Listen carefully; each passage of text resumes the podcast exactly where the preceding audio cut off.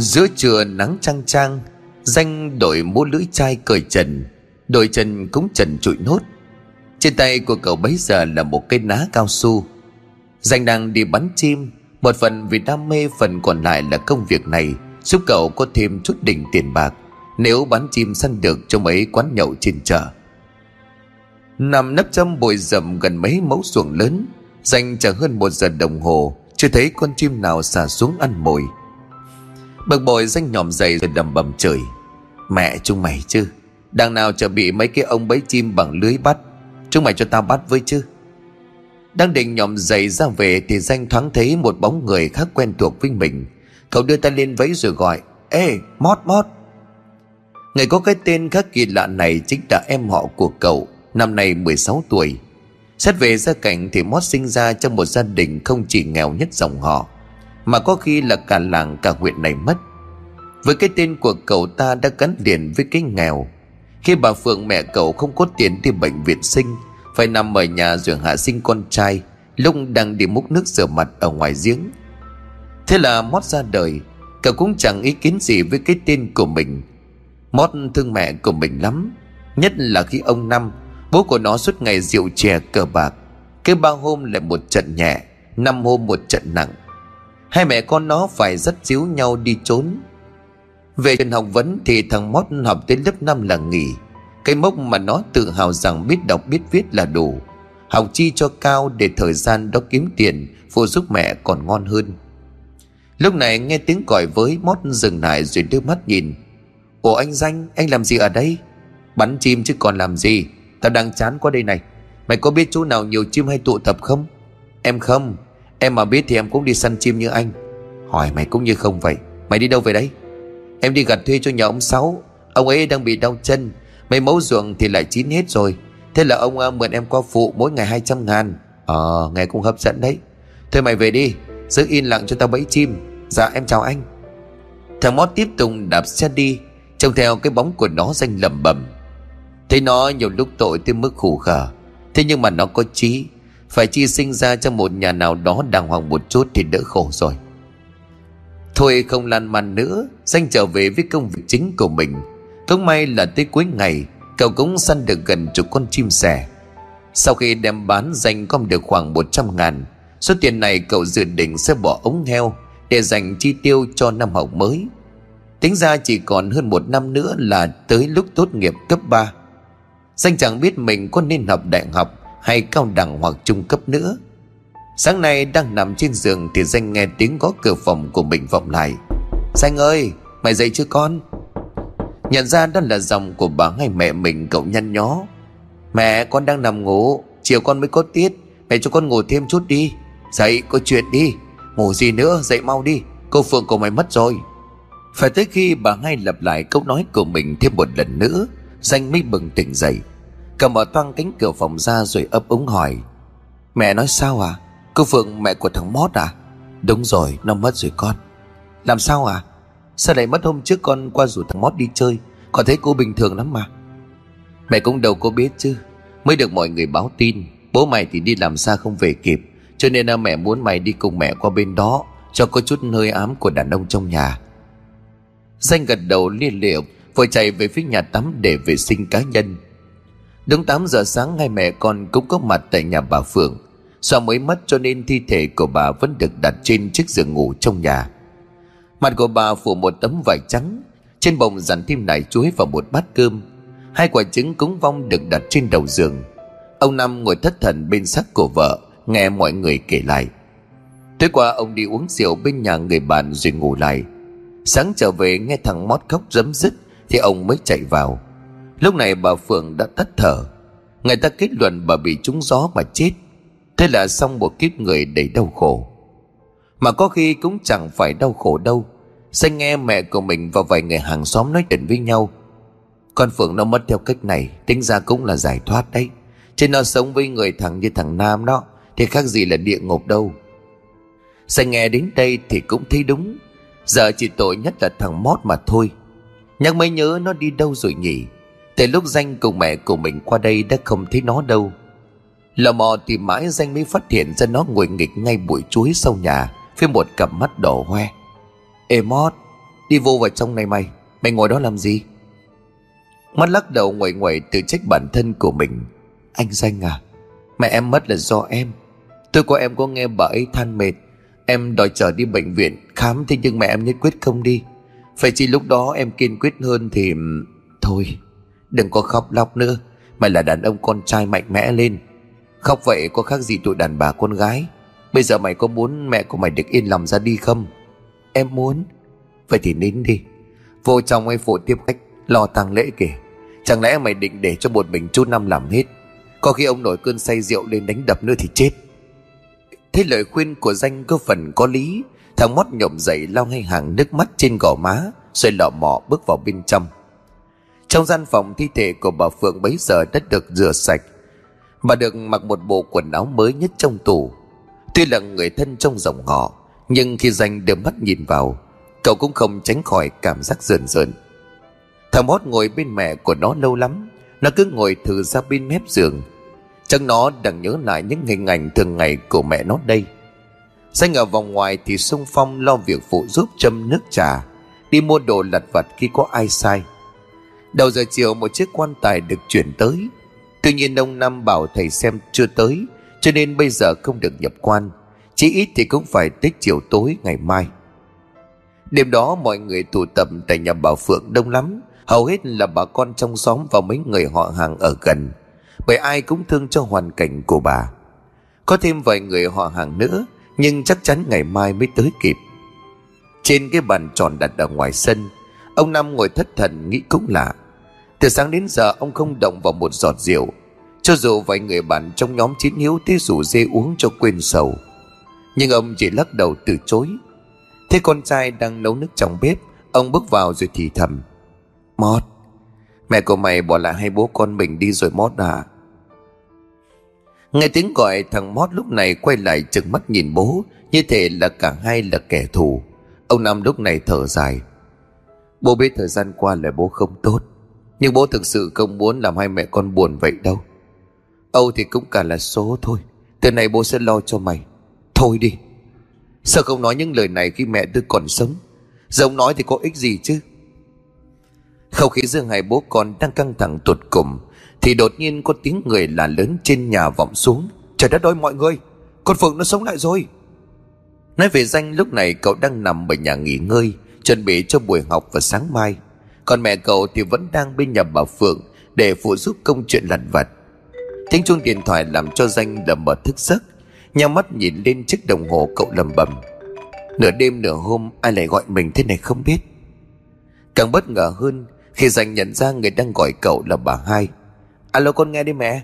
Ờ con mau chạy qua đây đi. Cô Phượng có sống lại rồi. Cái gì? Mẹ đừng đùa chứ. Ai dành đi đùa chuyện sống chết? Mẹ có qua không hay vẫn ở nhà để ngủ? Ờ con, con, con qua đây. Dành bán tín bán nghi. Tới lúc qua nhà bà Phượng thì cũng hơn 12 giờ khuya. Mới dừng chiếc xe đạp ở ngoài hông nhà. Danh đã thấy bên trong có đông người tụ tập lắm. Bước thêm mấy bước nữa thì cậu giật mình. Thậm chí còn không thể tin vào những gì mình đang thấy ở đây. Bà Phượng đúng là bà ấy sống lại. Hiện giờ đang ngồi ở bên giường ôm lấy thằng Mót. Còn ông Năm thì nắm chặt lấy tay cổ vợ. Đám đông xung quanh vừa cười vừa nói rôm rả. Danh mới chạy tới chỗ của mẹ mình thì thầm, Mẹ ơi, Cô Phượng sao cô ấy có thể và rồi theo lời của bà ngay thuật lại, Danh cũng hiểu được sơ qua tình hình ban nãy. Bà Kim, một người hàng xóm thấy ngọn đèn dầu trên đầu giường của bà Phượng bị tắt, Cho nên đi vào đỉnh thắp nó lên. Nhưng khi vừa đến nơi, Bà thấy bà Phượng mở mắt, Cả người giật lên vài cái. Sợ quá bà la toán cả lên. Những người có mặt lúc đó cũng hoảng hồn lắm. Sau hơn 5 phút thì bà Phượng cũng thều thào Kêu, cứu tôi với. Lúc này mọi người mới tá hỏa là bà đã sống lại. Người vui mừng nhất phải nói đến chính là thằng Mót. Nó lao sầm về phía bà Phượng rồi khóc lên nức nở Mẹ ơi mẹ đây rồi Mẹ đừng bỏ con nữa nghe mẹ. Con trai của mẹ Con ngoan Mẹ xin lỗi mẹ đã làm cho con sợ. Sau khi bình tâm lại Bà Phượng kể chuyện mình bị mất. Bị đầu trong mặt ngựa tới kéo vong hồn đi về địa phủ. Nhưng không thể ngờ là xuống đến nơi Thì họ bỏ bắt nhầm. Chưa dương số của bà chưa tận.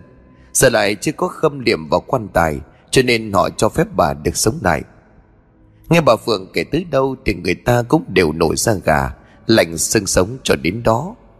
Ông Năm nếu lấy cánh tay của vợ rồi thì thầm, Anh xin lỗi em nhiều. Anh hứa tuần này sẽ bỏ rượu trẻ Chi thu làm ăn. Anh không để cho hai mẹ con em chịu khổ nữa. Em cảm ơn. Bà Phượng đưa mắt nhìn chồng rưng rưng xúc động. Anh biết nghĩ như vậy thì tốt quá. Em chỉ mong mỏi có bấy nhiêu thôi.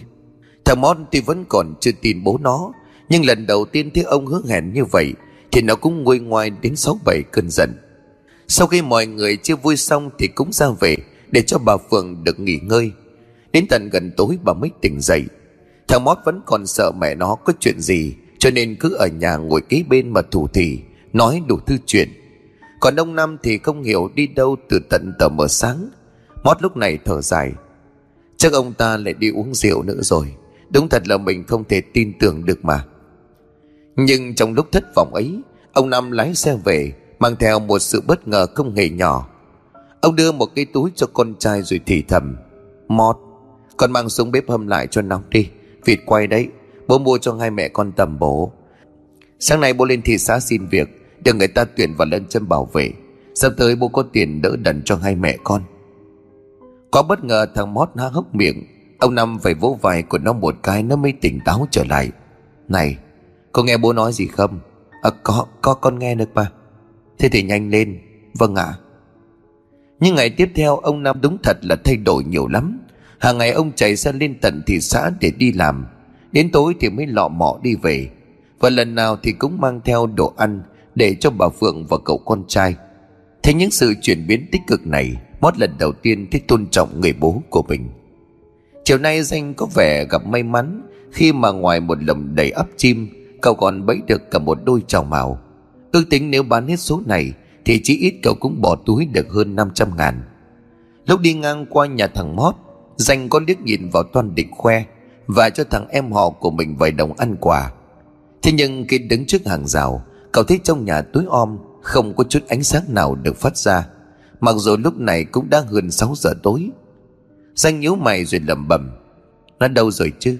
Còn chú Năm, cô Phượng họ đi đâu cả rồi? Cậu lúc này cất lên tiếng gọi, Cô Phượng ơi, Mót ơi, Hai người có nhà không?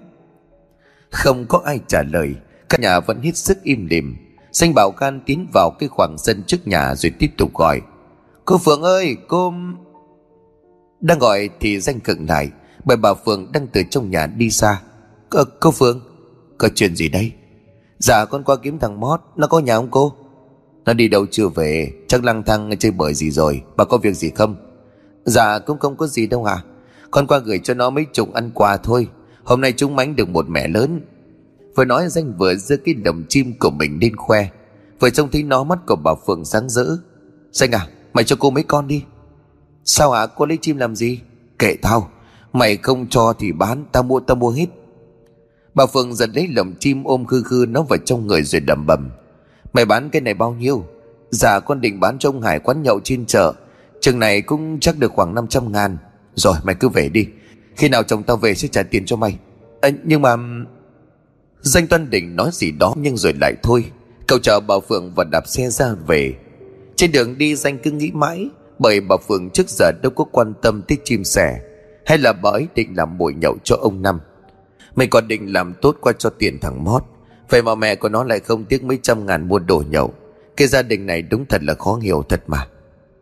Về tới nhà, Danh cũng không kể lại chuyện này cho mẹ của mình nghe. Mà lo cơm nước học bài, Chuẩn bị cho bài kiểm tra một tiết vào ngày mai. Bắn đi thêm hai hôm nữa, Danh vẫn chưa thấy ông nằm sang trả tiền chim. Chiều nay cậu đang ngồi chơi ngoài bãi, Thấy bóng dáng của thằng Mót đang cúc bộ trên đường cái. Mót Mót Mót ơi! Danh vừa gọi vừa đưa tay ra vẫy, Nhưng hình như thằng Mót không nghe tiếng hay sao Mà cứ đi một đường thẳng. Mót Mót ơi! Danh rời khỏi chỗ ngồi gọi hết sức có thể. Và bây giờ đối phương cũng đã nghe thấy. Ủa anh Danh, anh gọi em à Không gọi mày, gọi ai? Ở đây có người nào tên như mày đâu? Vâng à có chuyện gì anh? Sao này mày đi đâu vậy, làm gì? Sao ta không có thấy mày ra ngoài này chơi? Em xin được à, vô làm quán cơm của bà ba mập, Cho nên bữa giờ lu bu cả ngày. Còn bố của mày đâu? Ta cũng trả theo ông ấy. Bố em đi làm bảo vệ trên thị trấn, Ngày nào cũng đi từ sáng đến tối mệt mới về mà. Thôi không lăn màn nữa, danh vào thẳng vấn đề chính. Này Hôm trước cô Phượng mua của tao cả một lồng chim gần ba chục con Với một cặp trào màu. Cô ấy bảo bố của mày sẽ ờ, đưa tiền sang. Thế nhưng mà từ hôm ấy tới nay tao chẳng thấy đồng nào cả. Ủa có chuyện đó hả anh? Thôi anh đừng có đùa mà. Mẹ em tự dưng đi mua chim của anh làm gì? Ở hai cái thằng này Mấy trăm nghìn của tao ai dành mà đi đùa Không tin bây giờ mày về mà hỏi mẹ mày đi. Vâng à để em hỏi. Mà thôi tao cũng đi cùng. Có gì tao lấy tiền tôi một thể Đang kẹt tiền đi chơi với mấy đứa bạn. Vâng ạ à, thì cũng được. Mất gần gù sau đó là leo lên chiếc xe đạp của danh, Rồi cả ngay chạy về nhà. Đến nơi căn nhà đóng cửa im lìm. Thằng Mót lúc này cất tiếng gọi, Mẹ ơi mẹ! Cái gì đây? Mẹ ơi, có anh danh, Con của dì hai qua này. Anh ấy hỏi mẹ trả tiền anh ấy chưa? Tiền gì? Giọng của bà Phượng vẫn vang lên, Thế nhưng bà không mở cửa mà chỉ nói vọng ra. Danh nghe thích như vậy thì cũng vội chen, Cô Phượng ơi Tiền số chim hôm kia mà cô mua của cháu đấy. Chim nào Tao mua lúc nào cái thằng này. Ơ, cô cô. Xanh nhìn qua thằng mót nó cũng đáp lại. Đấy, em nói rồi mà. Mẹ em sao có thể mua chim làm gì? Anh đừng có đùa. Trong giây phút này, trong đầu của danh Hiện lên một khả năng duy nhất. Đó là chính cậu bị gia đình của nhà mót lừa. Bà Phương lợi dụng sự chủ quan của cậu, Rồi mang số chim kia đi bán để tư lợi. Nhưng cái khó bây giờ đây lại là họ hàng. Còn danh thì không có chứng cứ chỉ để chứng minh chi cả. Thế là cậu đành thở dài lặng im quay người rời đi. Về đến nhà cơn bực bội làm cho cậu khó chịu lắm. Danh từ hứa với bản thân Sẽ không bao giờ giao du với thằng Mót, Cũng như tiếp xúc với vợ chồng của bà Phượng nữa. Thời gian lại tiếp tục trôi qua cho tới cuối tuần sau đó Xanh lại tiếp tục ra đồng để bắn chim. Đang loay hoay từ phía đường cái, Thằng Mót bước tới thì thầm gọi, Anh Danh ơi có chuyện gì? Em xin lỗi. Lỗi phải gì? Danh nhíu mày, Càng bất ngờ hơn nữa khi mà thằng Mót lấy từ trong túi ra một sấp tiền lẻ. Anh Danh à Em trả tiền à, cho mẹ em. Tiền chim hôm trước đấy. Trong này mới chỉ có 200 Số còn lại để em làm thêm rồi em trả anh sau nhé. Tự dưng mày trả tiền cho tao làm gì? Chẳng phải hôm trước hai mẹ con mày bảo không biết gì. Em xin lỗi, mong anh bỏ qua. Nói dứt câu thì thằng Mót rúi tiền vào tay của Danh rồi quay lưng rời đi. Về phần của mình Danh tò mò lắm. Cái nhà này sao mà chẳng hiểu được? Hay là giờ nó thấy áy náy cho nên mang sang trả mình? Mà thôi mặc kệ, có tiền là được rồi. Đến dầm tối danh trở về từ ngoài cánh đầm Và vì có số tiền thằng Mót đưa ban nãy, Lòng tự ái của cậu cũng không còn. Cho nên cứ như vậy men theo con đường tắt Chạy ngang qua nhà bà Phượng để đi về. Đến gần hàng rào danh đập chậm lại liếc nhìn vào bên trong Vẫn là cái khung cảnh tối tăm hiu quạnh của mấy hôm trước. Chỉ có điều bà Phượng đang ngồi trước cánh cửa ra vào. Miệng của bà lúc này toàn máu là máu. Có chút hoảng sợ danh lúc này dừng lại rồi gọi lớn. Cô Phượng, cô Phượng ơi! Tiếng gọi này của cậu làm cho bà Phượng giật mình. Bà ngước lên đưa cặp mắt trừng trừng. Và cũng chỉ trong tích tắc bà nhổm dậy Chạy thẳng vào trong nhà. Xanh lúc này không còn giận chuyện cũ Cậu chạy ảo vào rồi tiếp tục gọi. Cô Phượng ơi Cô bị làm sao đấy cô Phượng? Không có tiếng trả lời của đối phương. Danh toan định đưa tay lên gõ cửa, Thì nó từ từ được mở ra. Từ trong nhà, bà Phượng bước ra với một vẻ mặt đầy khó chịu. Nhưng chẳng còn chút máu nào trên miệng như bàn nãy. Cái gì đây? Cô Phượng, cô có làm sao không à Sao là sao? Lúc nãy con thấy cô cô, Tao chả làm sao cả. Mày qua đây có việc gì không? À con Thoáng thấy cái lồng chim treo trên giỏ xe đạp của danh, Bà Phượng mắt lúc này lại sáng rỡ, Bà liền thì thầm, Chà, bữa nay mày bắt được nhiều đấy nhà bán cho tao đi. Tất nhiên là danh lắc đầu từ chối, Nhưng cậu vẫn tìm lý do hợp lý để tránh né. Thưa cô ơi, Cái này người ta đặt riêng con rồi, Con phải lên chợ giao cho người ta gấp. Thì mày cứ bán cho tao, Nói với người ta là chim trời cá nước, Mày không có săn được. Thôi, lần này con không dám hẹn với người ta. Mong cô thông cảm cho con. Mày mày cứ Đúng lúc này bên ngoài có tiếng gọi vọng lại. Phượng Phượng ơi! Người đang gọi đây là một bà lão chừng ngoài 60 Bà đứng ngoài hàng rào. Mày có thấy con muôn nhà tao đâu không, Phượng? Mấy ban nãy à, tao còn nghe thì nó kêu meo meo ở đây. Bây giờ tìm không có thấy. Tôi không biết. Mèo nhà bà thì bà phải tự giữ chứ liên quan gì đến tôi. Câu trả lời này khiến cho bà lão kia khó chịu lắm. Bà hứ một tiếng rồi lập tức rời đi. Thế nhưng cũng nhờ có cuộc nói chuyện này dành nhân cơ hội chạy ra ngoài chiếc xe đạp của mình mà tức tốc đạp đi. Mặc cho tiếng giáo gọi của bà sau lưng Vừa đi danh lại vừa ngờ ngờ, Hình như là đứng trước cửa Cậu ngửi thấy một mùi tanh hôi phẳng phất. Cùng lúc đó trong quán cơm của bà Ba Mập Thằng Mót đang loay hoay rửa đống chén bát. Tuy nhiên trong gương mặt của nó có phần đăm chiêu lắm. Cũng phải thôi Mấy ngày vừa qua đối với nó mà nói Thì tràn ngập những điều khó hiểu. Kể từ ngày bà Phượng sống dậy, Thằng Mót vẫn có chút cảm giác. Bà khang khắc thế nào ấy? Cụ thể mọi ngày thì vào buổi đêm, Bà thường hay xoa xoa lưng và tỉ tê với con trai đủ thứ chuyện trên đời. Thế nhưng khi từ cõi chết trở về, Bà không những không duy trì thói quen ấy, Mà tối đến bà còn nằm ngủ với ông Năm ở trong phòng riêng. Bà Mót nằm một mình ở chiếc giường bên ngoài. Chưa hết có đêm cậu thức dậy vào nửa đêm, Rồi nghe thấy những tiếng nói cười từ trong gian phòng ấy vọng ra. Chưa dừng lại ở đó, Cách thức sinh hoạt thường ngày của bà Phượng cũng thay đổi. Bà ngủ nhiều vào ban ngày và thức rất khuya. Việc ăn uống là thứ thay đổi nhiều nhất. Từ một người dễ tính nghe ăn rau dưa để nhường thịt cho chồng, cho con, Thì giờ đây bà chỉ ăn thịt cá, Thích mấy món tươi sống chứ không thèm động đũa và đĩa rau. Nếu trong bữa ăn đó không có thịt cá Hoặc những món theo yêu cầu, Thì bà sẽ sừng sộ Không tiết lời mắng. Đỉnh điểm là sáng hôm qua, Khi mà đang dọn dẹp quét tước mảnh vườn phía sau nhà, Trông thấy một cái túi ni lông màu đen được vứt bên góc tường. Ủa, cái gì đây? Thế làm là nó lò mò cúi xuống, Và rồi khi bọc được mở ra, Thì thằng mót lúc này giật nảy cả mình.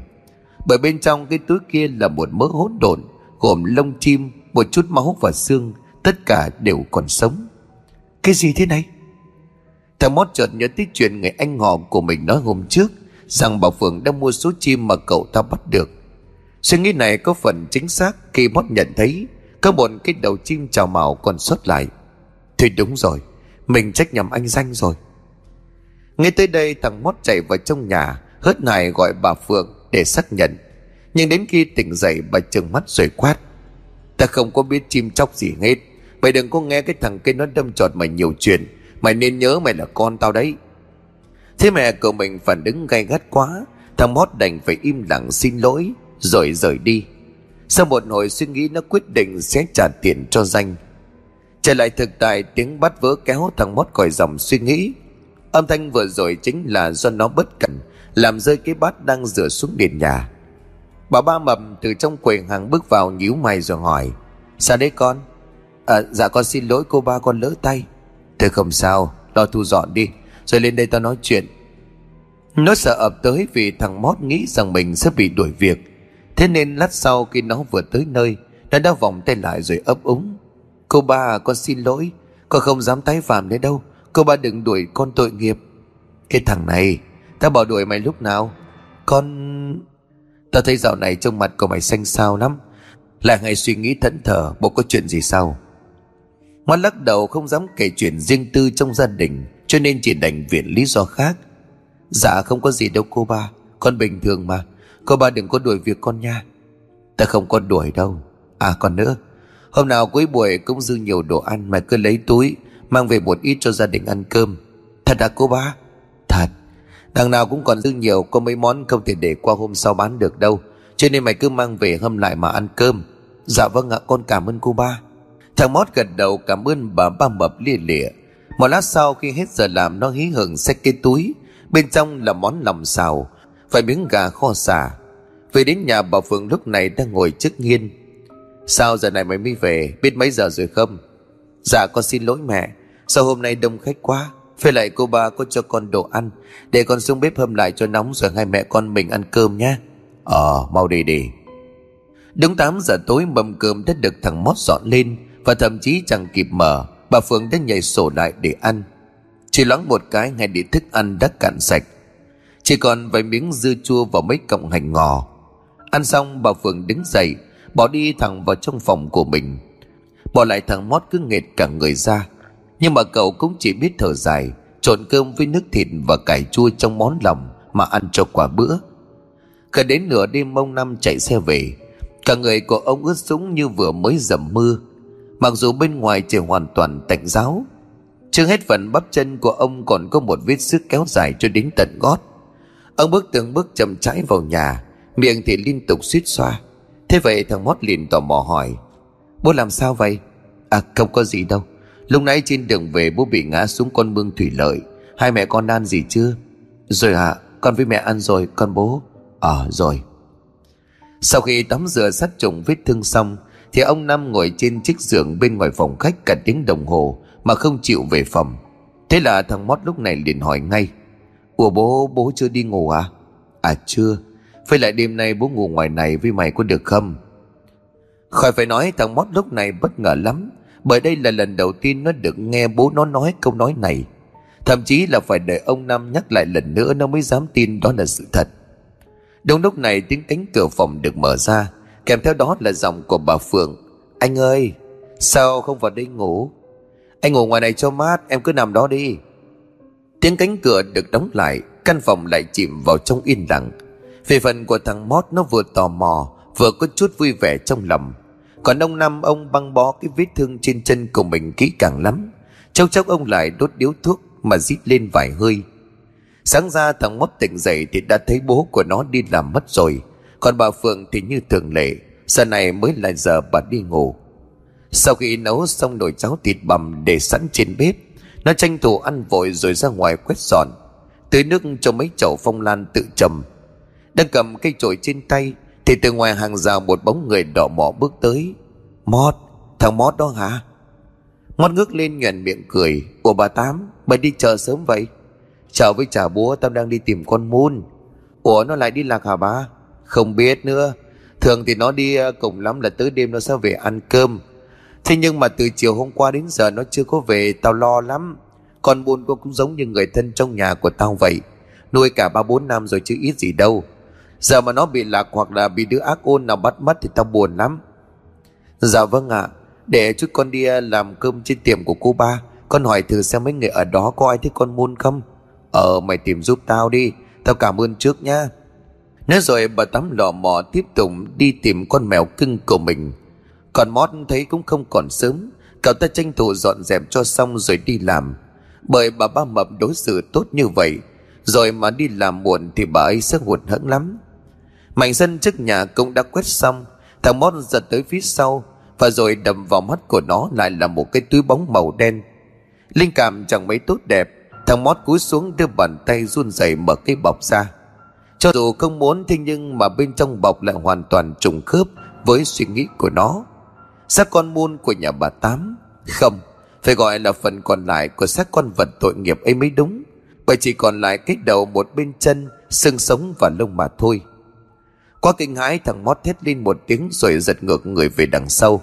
Hai mắt của nó mở trừng trừng, và tất nhiên nó biết mẹ nó chính là thủ phạm. Lúc định thần lại được nó chạy vào trong nhà, đập mạnh cánh cửa phòng ngủ. Mẹ ơi mẹ! Cái gì đây? Giọng của bà phượng vọng ra, cái giọng có phần khó chịu vì ngái ngủ. Phiền phức qua tao đang ngủ có chuyện gì đấy. Mẹ, sao mẹ làm vậy với con buôn nó là vật cưng của bà tám mà. Mẹ thèm thì thì mẹ nói với con mua cho chứ sao lại bắt lén trộm như vậy? Không gian đột nhiên đi mắng chừng khoảng 2 phút, thì cánh cửa từ từ được mở ra. Bà phương thò đầu ra ngoài rồi thì thầm, mót, mày nói được như vậy thì mẹ mừng lắm. Mày hãy mua gà mua vịt sống về cho mẹ ăn đi, Mẹ thèm lắm. Thế nhưng phải còn sống đây Sau lần trước tuy mẹ chưa tận số, Rồi được các quan sẽ âm phủ cho sống lại. Nhưng bây giờ mẹ phải ăn đồ sống để hồi phục dương khí. Con hiểu cho mẹ Mẹ không muốn như vậy đâu. Làm ơn đi Con cứu mẹ với. Thằng Mót nghe đến đây thì lắp bắp Mẹ, mẹ nói thật không? Thật chứ Mấy ngày qua mẹ khổ sở lắm con Không vui sướng gì đâu. Giờ con muốn mẹ được sống bên con mãi Thì con phải cứu mẹ Con phải giúp mẹ. Vâng ạ à, con hiểu rồi. Con ngoan lắm Con đúng là con trai yêu quý của mẹ. Mẹ chỉ có mỗi mình con thôi. Nhớ nghe Phải giúp mẹ đấy. À còn nữa Con không được kể cho bố biết. Ông ấy sẽ không tin chuyện này, Rồi đánh đập mẹ thậm tệ cho xem. Con không muốn thấy cảnh đó chứ. Chẳng biết có phải vì tình mẫu tử đã chốt dậy trong lòng của người thằng mót hay không, Mà nó lại gật đầu lia lịa.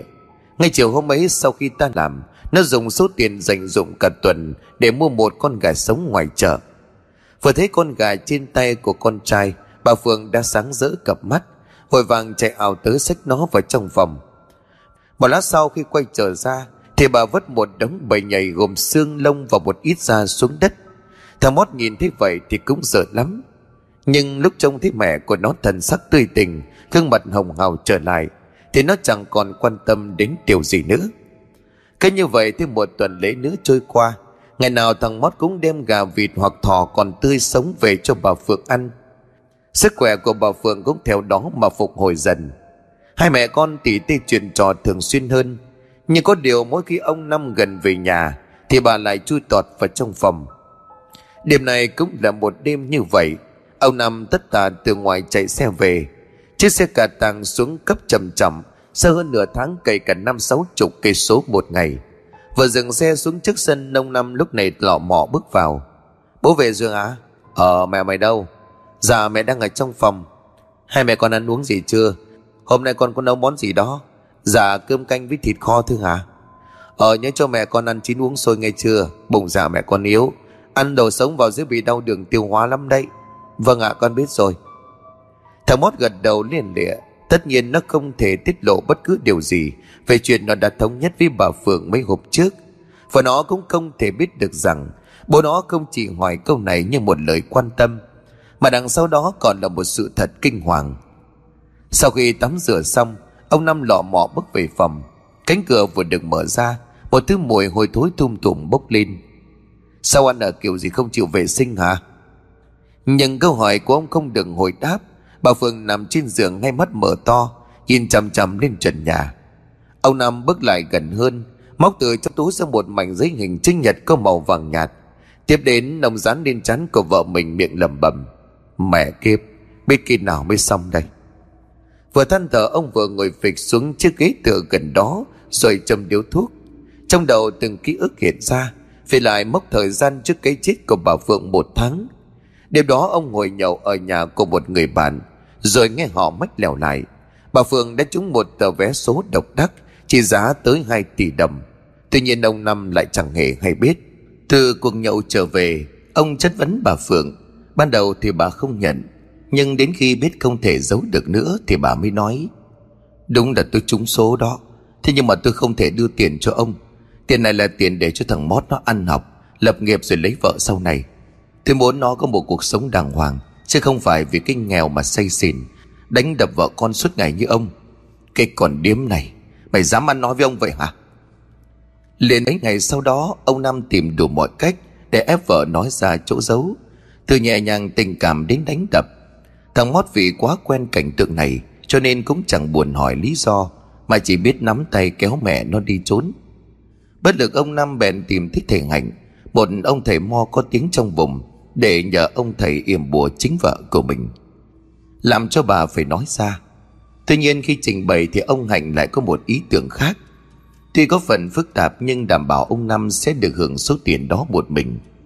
Đó chính là ông Hạnh sẽ yểm bùa Khiến cho bà Phượng chết bất đắc kỳ tử. Tiếp đến, ông sẽ rước một con quỷ vào nhà Để chiếm xác của bà. Sau 77-49 ngày làm phép, Thì toàn bộ trí nhớ, tâm thức của bà Phượng Sẽ được con quỷ kia chấp lại. Từ đó, ông chỉ cần hỏi bất cứ vấn đề gì, Nó đều trả lời cho ông biết. Ngay tới đây thì ông Năm bán tín bán nghi, Nhưng ông Hạnh lại nói tiếp. Cậu cứ yên tâm, Đến khi chuyện thành công thì tôi mới lấy tiền công, Còn giữa chừng mật thất bại. Tôi không những không lấy tiền, Còn giúp cậu giải quyết được rắc rối. Được nghe câu đảm bảo này Thì ông Năm cũng quyết định thử. Và chỉ một thời gian ngắn, Bà Phượng lăn đùng ra chết bất đắc kỳ tử. Cũng trong cái đêm đầu tiên Khi sắc bà Phượng đợi khâm liệm, Ông đã bí mật nhét một viên bùa nuôi quỷ vào trong miệng của vợ. Con quỷ cũng từ đó xâm nhập và đóng giả bà Phượng. Hàng ngày đúng 7 giờ sáng cho đến tận khuya, Ông Năm lại lên cái am thờ của thầy Hạnh để làm phép. Ngoài ra để có thể khống chế con quỷ, Trong thời gian 49 ngày đó, Không được để cho nó tiếp xúc với máu tươi. Nếu không sẽ ảnh hưởng tới quá trình luyện bùa. Đây cũng chính là lý do vào cái hôm bị ngã, Ông Năm không dám vào trong phòng với bà Phượng. Trở lại với thực tại ông Năm nhầm tính. Chỉ còn hơn 15 ngày nữa, Cố lên, Mày không được thất bại. Gã nhớ tới lời của ông Hạnh. Sau khi hoàn tất, Con quỷ sẽ được đích thân ông tới để thu hồi. Còn bà Phượng thì ông sẽ dùng bùa, Điều khiển cho nhảy xuống sông tự tử. Thế là mọi chuyện đều êm thấm. Nghĩ tới lúc đó được số tiền lớn trong tay, Ông Năm lấy làm khoái chí ông lầm bầm Rồi mình sẽ mua một cái xe mới, Chơi bời cho nó thỏa thích. Đến rạng sáng ông Năm tỉnh dậy trên chiếc ghế. Ông bước tới tháo lá bùa trên chắn của bà Phượng xuống, Rồi lọ mọ chuẩn bị đi làm lễ. Còn thằng Mót thì cũng như thường nhật, Nó dọn dẹp quét thước đâu vào đó Xong xuôi thì lên đường tới tiệm cơm của bà Ba Mập. Tuy nhiên vấn đề của nó nhanh chóng xuất hiện. Đó chính là cả tuần nay, Số tiền dành dụm cũng gần như hết sạch, Vì phải đáp ứng cho cái nhu cầu ngang trái của mẹ mình. Giờ đây trong túi còn mỗi 40.000 đồng Tiền lương phụ trong cái quán phải đến mấy ngày nữa mới có. Mót biết xoay sở thế nào. Xin đứng tiền cũng không được, Vì cậu đã ứng ngay lần trong tuần. Đến trưa thời gian càng trôi lại Càng khiến cho thằng Mót thêm phần sốt sắng. Thế nhưng rồi khi nó thấy cái trong hộp tủ chứa đầy tiền của bà ba mập, Thì đầu của nó nghĩ tới một chuyện. Cho dù có là nằm mơ, Nó cũng chẳng bao giờ nghĩ tới. Nhưng biết làm sao được, Vì bà Phượng mẹ nó phải sống tiếp, Cho nên không còn sự lựa chọn nào khác. Ngồi trực chờ hơn nửa giờ đồng hồ Thì cơ hội cũng đến. Bà ba mập muốn đi vệ sinh cho nên nhờ thằng Mót trông coi cái quầy hàng. Để cho bóng của bà khuất hẳn sau nhà vệ sinh, nó lập tức thó tay vào hộp tủ, Lấy ra một sớp tiền. Chẳng có thời gian cho việc kiểm đếm, Nó mở cái túi quần rồi kinh như vậy nhét vào. Đến chiều tối sau khi tan làm Thì nó mới chạy ra ngoài bãi đất trống gần sông mà đếm. 790 ngàn đồng. Cô ba, Con xin lỗi cô ba nhiều, Nhưng con không còn cách nào khác. Có gì sau này con báo đáp lại cho cô ba. Nói đến đây, thằng Mót đứng dậy cho tiền vào túi, rồi ra ngoài chợ mua một con gà về cho bà Phượng. Nhưng nó làm sao có thể biết được? Ngày hôm sau khi đến giờ đi làm, Nó đến quán thì nhận ngay được một cái ánh nhìn hình viên đạn của bà ba mập. Thằng kia, Sao mày lại làm vậy hả? Cô ba Cô ba nói gì con không hiểu. Mày lại còn giả vờ ra vịt. Mày nghĩ tao là ai mày có thể qua mắt được vậy? Vừa nói bà vừa chỉ tay lên vách tường. Mày có biết cái này là cái gì không? Là máy quay đấy. Mày lấy của tao bao tiền, Nó đều ghi lại cả. Nghe tới đây thì thằng mót tái cả mặt đi. Nó quỳ sụp xuống. Cô ba, Con xin cô ba. Con biết lỗi của con rồi. Con con lấy tiền vì vì thôi đi. Đừng có lý do lý chấu gì ở đây. Tao không muốn nghe. Mày điêu cho khuất mắt tao đi. Tao đuổi việc mày đấy. Cô ba, Đừng mà cô. Cô ba đuổi con con biết phải làm sao đây? Con còn phải nuôi mẹ con nữa. Mày thôi đi. Đừng có làm điệu bộ tội nghiệp. Mày có tin tao thưa lên công an Rồi bỏ tù mày không? Con hồn thì cút đi. Cho dù là không muốn nhưng thằng Mót cũng đành phải rời đi. Và thế là hết. Cả thế giới gần như sụp đổ trước mặt của nó. May là bà ba không đòi lại tiền, Nhưng chừng này cũng chi đủ cho bà Phượng dùng 4 năm ngày nữa mà thôi. Lại nói về danh, Bắn đi mấy hôm không thấy đứa em họ phục vụ ở quán cơm của bà ba mập. Thế là trưa nay nhân tiệt đi ngang qua Cậu ghé vào mua mấy nghìn cơm để bẫy chim rồi hỏi, Cô ba, Thằng em con nó không làm cho cô nữa hả? Thằng nào? Thì cái thằng mót đó, nó làm ở chỗ cô mà.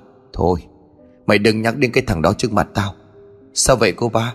Có chuyện gì cô cô nói con nghe. Thế là bà ba thuật lại chuyện thằng mót ăn trộm tiền của mình. Nghe xong, thằng danh liền lắc đầu. Trời đất đây có thật không cô? Thằng mót trước giờ thật thà hiền lành như cầu đất, Sao có thể làm ra cái chuyện như vậy? Thì tao ban đầu cũng nghĩ như mày, Thế nhưng mà có cả mấy quay ghi hình lại trôi cãi kiểu gì. Thôi, Mày cũng đừng nên giao du cái loại đấy. Nó không có đàng hoàng gì đâu. Có khi nó đâm sau lưng mày lúc nào không biết. Trước lời nói có phần cay nghiệt Danh cũng chỉ ẩm bự cho qua rồi rời đi. Trên đường về, cậu cứ nghĩ mãi. Rõ ràng thằng Mót không phải là loại người có tính ăn cắp vặt. Nó cũng chả chơi bời gì đàn đúng Suốt ngày chỉ cắm đầu vào trong quán cơm Xoay lại về nhà. Không. Nhất định nó phải có lý do nào đó. Và để tìm hiểu ra nguyên do, Danh bắt đầu đi tìm đứa em họ để hỏi cho ra nhẽ. Sau mấy tiếng đồng hồ rong ruổi hỏi đám bạn trong xóm cầu mót, Danh biết được rằng nó đang phụ bốc vác trong cái xưởng gạo của ông Tư. Thế nhưng thân hình nhỏ xíu gầy gò của nó Thì làm sao mà kham nổi công việc này. Lúc danh đến nơi thì trông từ xa, Cái dáng người nhỏ bé gầy gò của thằng Mót Không thể lẫn đi đâu được. Nó đang vác một cái bao gạo lớn trên tay. Bước từng bước đầy nghị lực, nhưng cũng sợ ảnh hưởng tới công việc đang giang dở, cho nên dành chỉ đứng bên ngoài chợ. Để cậu em họ làm xong, khi mà thằng mót bước vào trong kho lúa, cả hai nhìn nhau. Thoáng chút bất ngờ, nó đưa tay quyệt đống mồ hôi trên trán, rồi nhuận miệng cười nhìn danh. Ủa anh danh? Anh tới đây mua gạo hả? Không ta tới để tìm mày đó. Ơ, sao lại tìm em? Mày mau đi theo tao, ra ngoài rồi nói chuyện. Một lát sau thì cả hai đi tới bờ mương, Danh lúc này liền mở lời. Mày làm gì cho bà ba mập đuổi việc? Em em làm vợ chén bát Nên nên cối cho nghỉ. Thôi, mày đừng có gian dối như vậy. Tao nghe bấy nói cả rồi. Tại sao mày lại ăn trộm tiền hả? Để làm gì vậy? Anh anh biết rồi hả? Vậy anh còn hỏi em làm gì? Tao phải hỏi chứ, Vì tao không tin mày làm ra những cái chuyện như vậy. Mày trả lời thật cho tao biết đi. Mày lấy trộm tiền của bà ấy để làm cái gì? Em em xin lỗi, Nhưng em nói ra chắc anh không tin đâu. Mày đã nói chưa mà mày biết anh không tin. Nói đi, mau lên. Ta không có kiên nhẫn đâu, Mau kể đi. Và rồi sau một hồi thuyết phục, Thì thằng Mót cũng đồng ý kể lại toàn bộ mọi chuyện. Đúng như nó suy nghĩ Danh không những không tin còn tỏ ra tức giận. Cái thằng này mày bị điên à? Sao lại có thể dùng lý do này được? Thà mày nói là mày ăn chơi, Xa đà với lũ bạn xấu thì ta còn tin. Chứ đằng này mày lại nói vậy. Thì em bảo rồi mà, Em nói ra anh đâu có tin đâu. Thôi, em cảm ơn anh đã quan tâm. Bây giờ em về về đây. Còn nữa, anh đừng kể chuyện này cho ai nghe nhé. Nói đến đây, thằng Mót quay lưng rời đi. Xanh lại bắt đầu đấu tranh tư tưởng. Cái thằng này tại sao nó lại như vậy? Chẳng lẽ đây là sự thật? Thế là một suy nghĩ chợt lóe lên trong đầu. Danh nhanh chóng bám theo bóng lầm lũi của thằng Mót. Sau hơn nửa giờ theo dõi, Cậu trông thấy nó ghé vào trong chợ mua một con gà. Nó mua gà thật kia Hay là nó biết mình đang bám theo cho nên nó mới cảnh tỉnh. Không, Chắc là không phải đâu. Cái thằng này làm gì mưu mô tới mức đó? Cứ như vậy, danh bám theo mót trở về tận nhà. Trời lúc này đã tối hẳn cho nên danh không nhìn rõ mọi thứ. Chỉ trông thấy dáng vẻ thằng mót một tay xách gà, Tay còn lại mở cửa mà thôi. Còn về phần của căn nhà danh nhìn thấy, Không có đèn đóm gì cả, Giống hệt như là căn nhà bỏ hoang vậy. Thằng mót đã mở cửa xong, Nó lách người vào rồi khép luôn lại.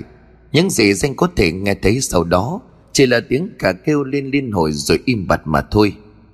Ba ngày liên tiếp danh đã theo dõi thằng mót, Và cũng đã ba ngày cậu thấy nó vào chợ, Mua gà sách về nhà.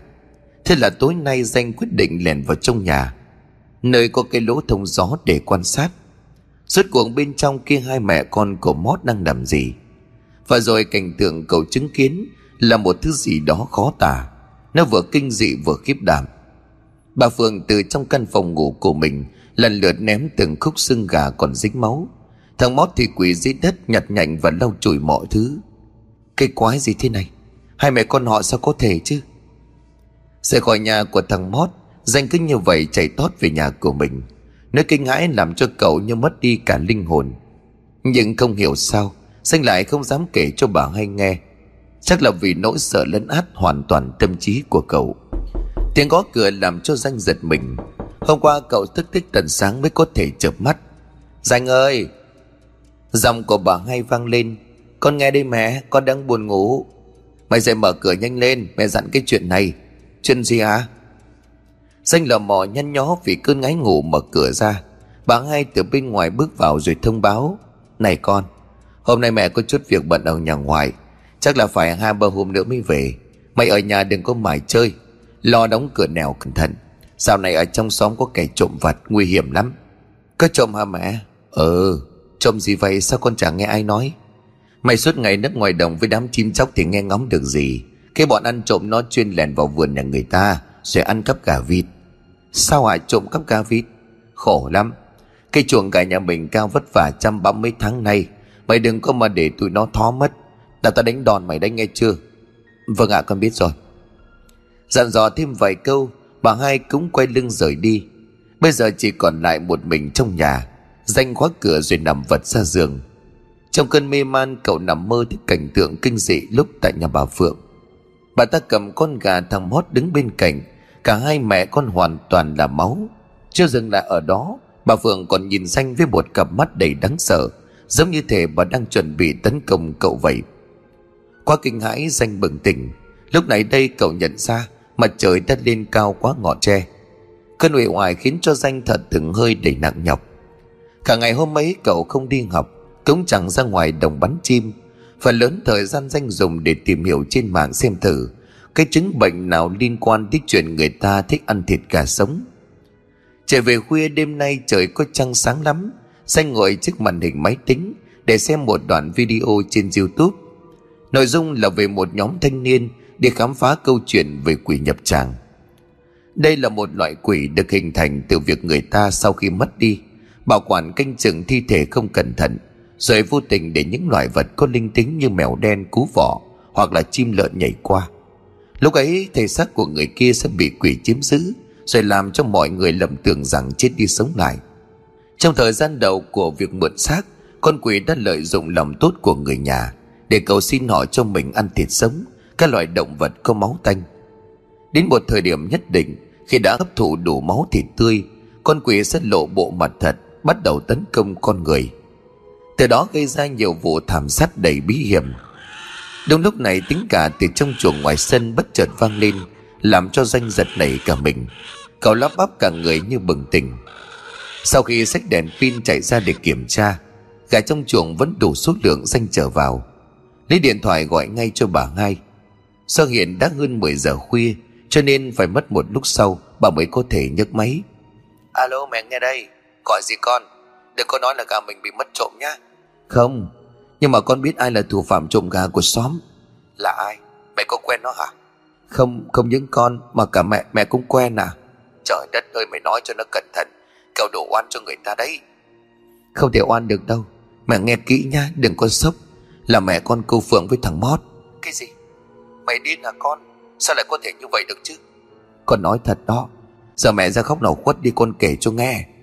Đợi một lát khi bà hai tới chỗ riêng tư Danh mới bắt đầu kể lại tường tận chuyện lạ Mà cậu tận mắt chứng kiến là nhà bà Phượng. Nghe xong bà hai lại càng hoảng hơn.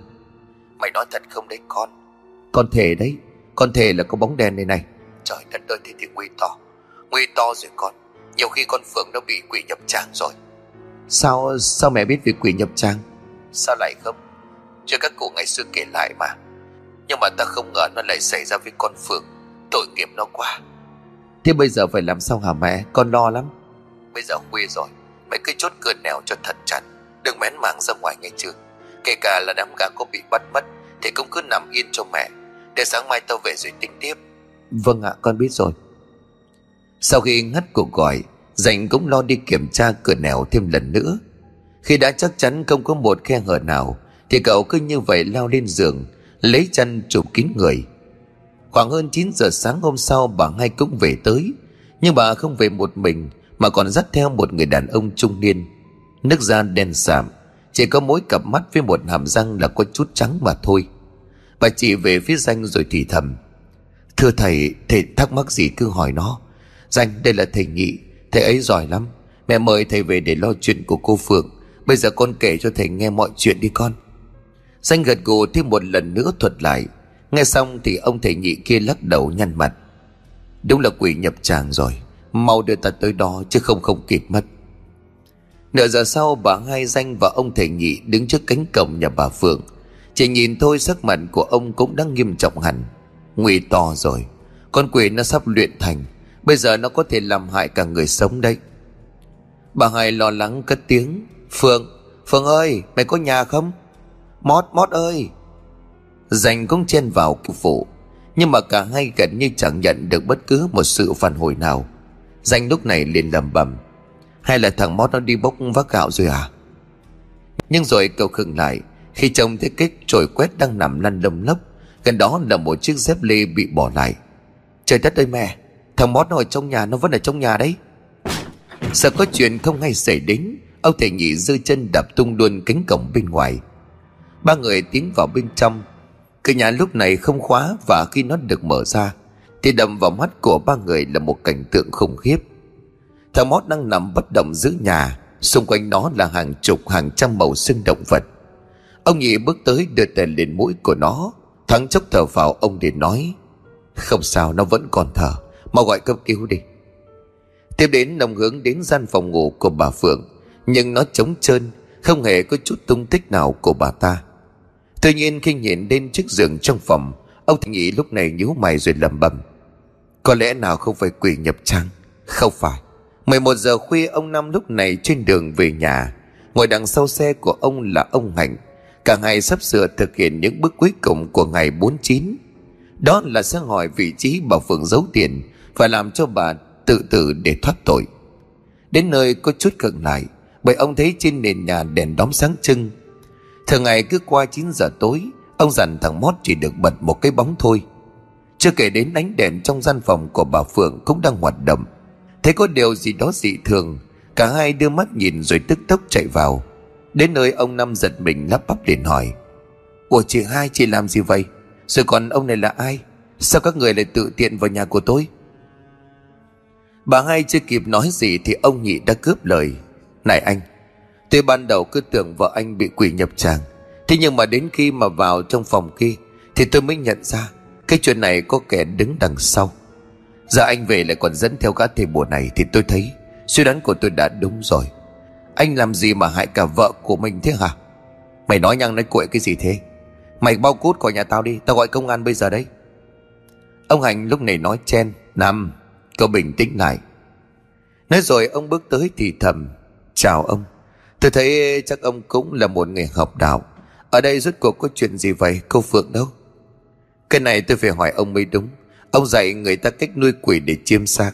Nhưng mà tại sao lại không dạy tên nơi tới trốn Để họ bị con quỷ dụ dỗ cho ăn vật sống vậy hả? Cái gì? Ông nói cái gì? Ông Hành lúc này tức giận nhìn sang ông Năm, Cái thằng kia. Tao dặn mày thế nào? Sao mày lại cho nó ăn những thứ đó? Con có thể là con không biết gì cả. Ông Năm lắc đầu ngoẩy ngoẩy và rồi sực nhớ ra điều gì, Ông đảo mắt giáo giác nhìn quanh. Mót, Mày đâu? Mày đâu rồi ra đây tao bảo? Bà hai lúc này bức xúc quá lên tiếng. Sao mày mới nhớ ra con của mày hả? Nó suýt nữa bị chính cái thứ mày nuôi giết chết đó. Chị, thôi đi. Chuyện quan trọng bây giờ không phải là cãi nhau, Mà là cái chính tìm ra con quỷ cướp xa kỳ. Nếu không một hai ngày nữa thôi, Tôi sợ sẽ có chuyện không hay xảy ra. Ông nhìn sang ông Hạnh rồi nói, Thưa ông Tôi không biết cái ý nghĩ và dự định của ông ban đầu khi nuôi quỷ là để làm gì. Nhưng mà giờ sự cũng đã rồi. Thay vì ông buông bỏ Ông có thể hợp sức cùng tôi Tìm con quỷ kia chứ. Nhiều khi nó cũng giúp ông gột rửa bớt tội lỗi đấy. Tôi, tôi... Ông Hành ngập ngừng lắm. Và rồi sau khi suy nghĩ một hồi Thì ông cũng gật đầu. Được, tôi sẽ giúp ông. Thầy Hạnh, thế còn chuyện của con? Giờ cậu còn lo chuyện tiền bạc sao hả? Lo giữ cái mạng cậu trước đi. 49 ngày qua đêm nào cậu cũng lấy bùa dán lên người của nó. Cho nên nó hận cậu lắm. Không sớm thì muộn nó cũng sẽ tìm tương hại cậu cho mà xem. Trời đất ơi! Thầy ơi, con xin thầy, hãy giúp con. Không trả lời đối phương hay ông thầy bùa bắt tay vào việc đi tìm bà Phượng. Họ gần như là dạo tìm hết chỗ có thể. Theo lời của ông Hạnh thì mấy hôm trước, Khi mà dùng tâm thức liên lạc với con quỷ, Ông đã thấy có gì đó lạ lạ. Nhưng không hiểu sao ông lại vứt lờ đi. 5 giờ sáng mọi người thất thiểu trở về tay trắng. Ông Năm lúc này sợ hãi tới nỗi Phải nấp dưới gầm giường. Và rồi khi nhìn thấy cái bộ dạng thảm hại này Ông nhị vỗ đùi đen đét. Trời đất Thế mà tôi không nghĩ ra Tại sao chúng ta không dẫn dụ nó tự tìm tới chứ? Có con mồi xịn đây mà. Hai người lập tức hứng nhìn về ông Năm Còn ông thì lắc đầu xua tay. Các, các người đừng có điên tôi, tôi không làm đâu. Cậu không làm cũng được Nhưng mà cậu thừa biết tôi có thể dùng bùa chú giết người mà. Cậu nghĩ cậu có thể thoát sao? Ông, ông Ông Năm đưa ánh mắt bất lực nhìn hai người đối diện mình rồi thở dài. Được Các người muốn làm gì thì làm đi. Thế nhưng mà nếu tôi có mệnh hệ gì Các người không xong đâu. Đúng 9 giờ tối Cả khu vực xung quanh nhà bà Phượng Đều được ông thầy nhị thuyết phục rời đi chỗ khác Để lánh mặt một đêm. Ở giữa sân ông Năm đang ngồi xếp bằng hút thuốc Gọi là hút vậy thôi. Chứ với tâm thế của mình đang làm mùi nhử, Thì sao ông ta bình tĩnh cho được? Còn ông Nhị và ông Hạnh, Hai người chia nhau ra ngay góc cánh cửa nhà. Trường hết Ở dưới từng mét đất trong vườn, Họ đều có chôn bùa để làm trận đồ bắt quỷ. Thời gian cứ như vậy trôi nhanh. Ông nam sốt ruột thì thầm, Hai ông kia, Mẹ kiếp, chừng nào nó mới tới vậy? Và rồi vừa dứt câu thì ông đã giật bắn mình. Bởi cảm nhận được một luồng gió cực mạnh từ đâu thổi tới. Quá sợ hãi ông Năm nhắm tịt mắt của mình lại. Tiếng khóc rên bắt đầu vang lên Nó lẫn trong tiếng gió tạo nên một âm thanh hết sức rùng rợn. Thế thời gian vẫn trôi qua khá lâu, Mà chẳng nghe thấy động tĩnh gì. Ông Năm mở mắt ra thêm lần nữa. Tuy nhiên ông nhanh chóng phải hối hận Bởi cái quyết định ấy. Vì trước mặt của ông ta bây giờ, Bà Phượng chỉ cách có chừng năm sáu bước chân mà thôi. Đầu tóc của bà xóa xa rũ rượi, Còn gương mặt thì sạm đen, Trông rất đáng sợ. Nỗi sợ làm trong năm quên hết lời dặn là phải ngồi yên của mình. Thế là ông nhỏm dậy toan định thoát thân. Thế nhưng làm sao có thể nhanh bằng bà Phượng được? Chỉ một loáng ông thấy bà đã đứng ngay trước mặt của mình. Trời đất ơi, Tao xin mày mà, Tao xin tha cho tao đi. Bà Phượng kinh như vậy tiến lại mỗi lúc một gần. Ông Năm lúc này ngã vẩn ra đất Bất tỉnh nhân sự. Ngay lúc này hai ông thầy bùa vừa mới nhảy sổ ra, Dùng trận đồ mà mình đã chuẩn bị để bắt quỷ. Con quỷ trong hình hài của bà Phượng cũng nhận ra được nguy hiểm đang tiến gần. Nó quay người bỏ chạy. Tuy nhiên có mấy lá bùa đã dính vào đôi chân trần của nó. Men theo mùi quỷ khí, Cả hai tìm tới cái nghĩa địa của xã. Thế ra con quỷ ẩn nấp ở đây. Sau hơn 2 giờ đồng hồ cần lực chiến đấu, Con quỷ cũng được khống chế. Nó bị ông Hành bắt nhốt lại trong bùa. Còn thi thể của bà Phượng thì bắt đầu vỡ ra, Bốc mùi hôi thối. Để làm sạch quỷ khí, Cả ngay quyết định đốt luôn những gì còn sót lại Trong nhà của bà ấy. Sáng hôm sau, ông Năm tỉnh dậy. Nhưng chắc vì quá sốc mà ông ta phát điên. Cứ cười cười nói nói, Rồi quỳ xuống giữ nhà. Làng hét gọi tên của bà Phượng. Còn ông Hành, ông thích trụ sở công an đầu thú về tội giết người. Tuy nhiên ông không khai là mình dùng bùa, Mà ông khai vì biết bà Phượng trúng số, Cho nên thông đồng ông Năm để cướp. Vụ cướp bất thành để giết người diệt khẩu, Cả hai đành phải xuống tay với bà rồi đốt xác phi tang. Còn về phần của Mót tỉnh dậy sau hơn ba ngày hôn mê, Nó chỉ nhớ được lúc đưa gà cho bà Phượng ăn, Rồi bị bà ta lao tới tấn công. Và bà hai với danh cũng đành phải kể rõ sự tình cho nó nghe. Chưa dừng lại ở đó thì ông Năm lúc này đã không tỉnh táo Sắp tới còn phải đối diện với sự trừng phạt của pháp luật. Cho nên bà xin nhận thằng Mót về làm con nuôi, cho nó về học lại lớp bổ túc. Nghe thấy như vậy, thằng mót vui mừng đến phát khóc, nó liền lầm nhầm. Phải chi mẹ còn sống để chứng kiến ngày này. Mẹ ơi, con nhớ mẹ lắm. Chỉ có điều sau bao biến cố, chẳng ai biết số tiền trúng số của bà phượng cất ở đâu, mà nhiều khi không biết lại là một cái hay, một sự sắp đặt của số phận.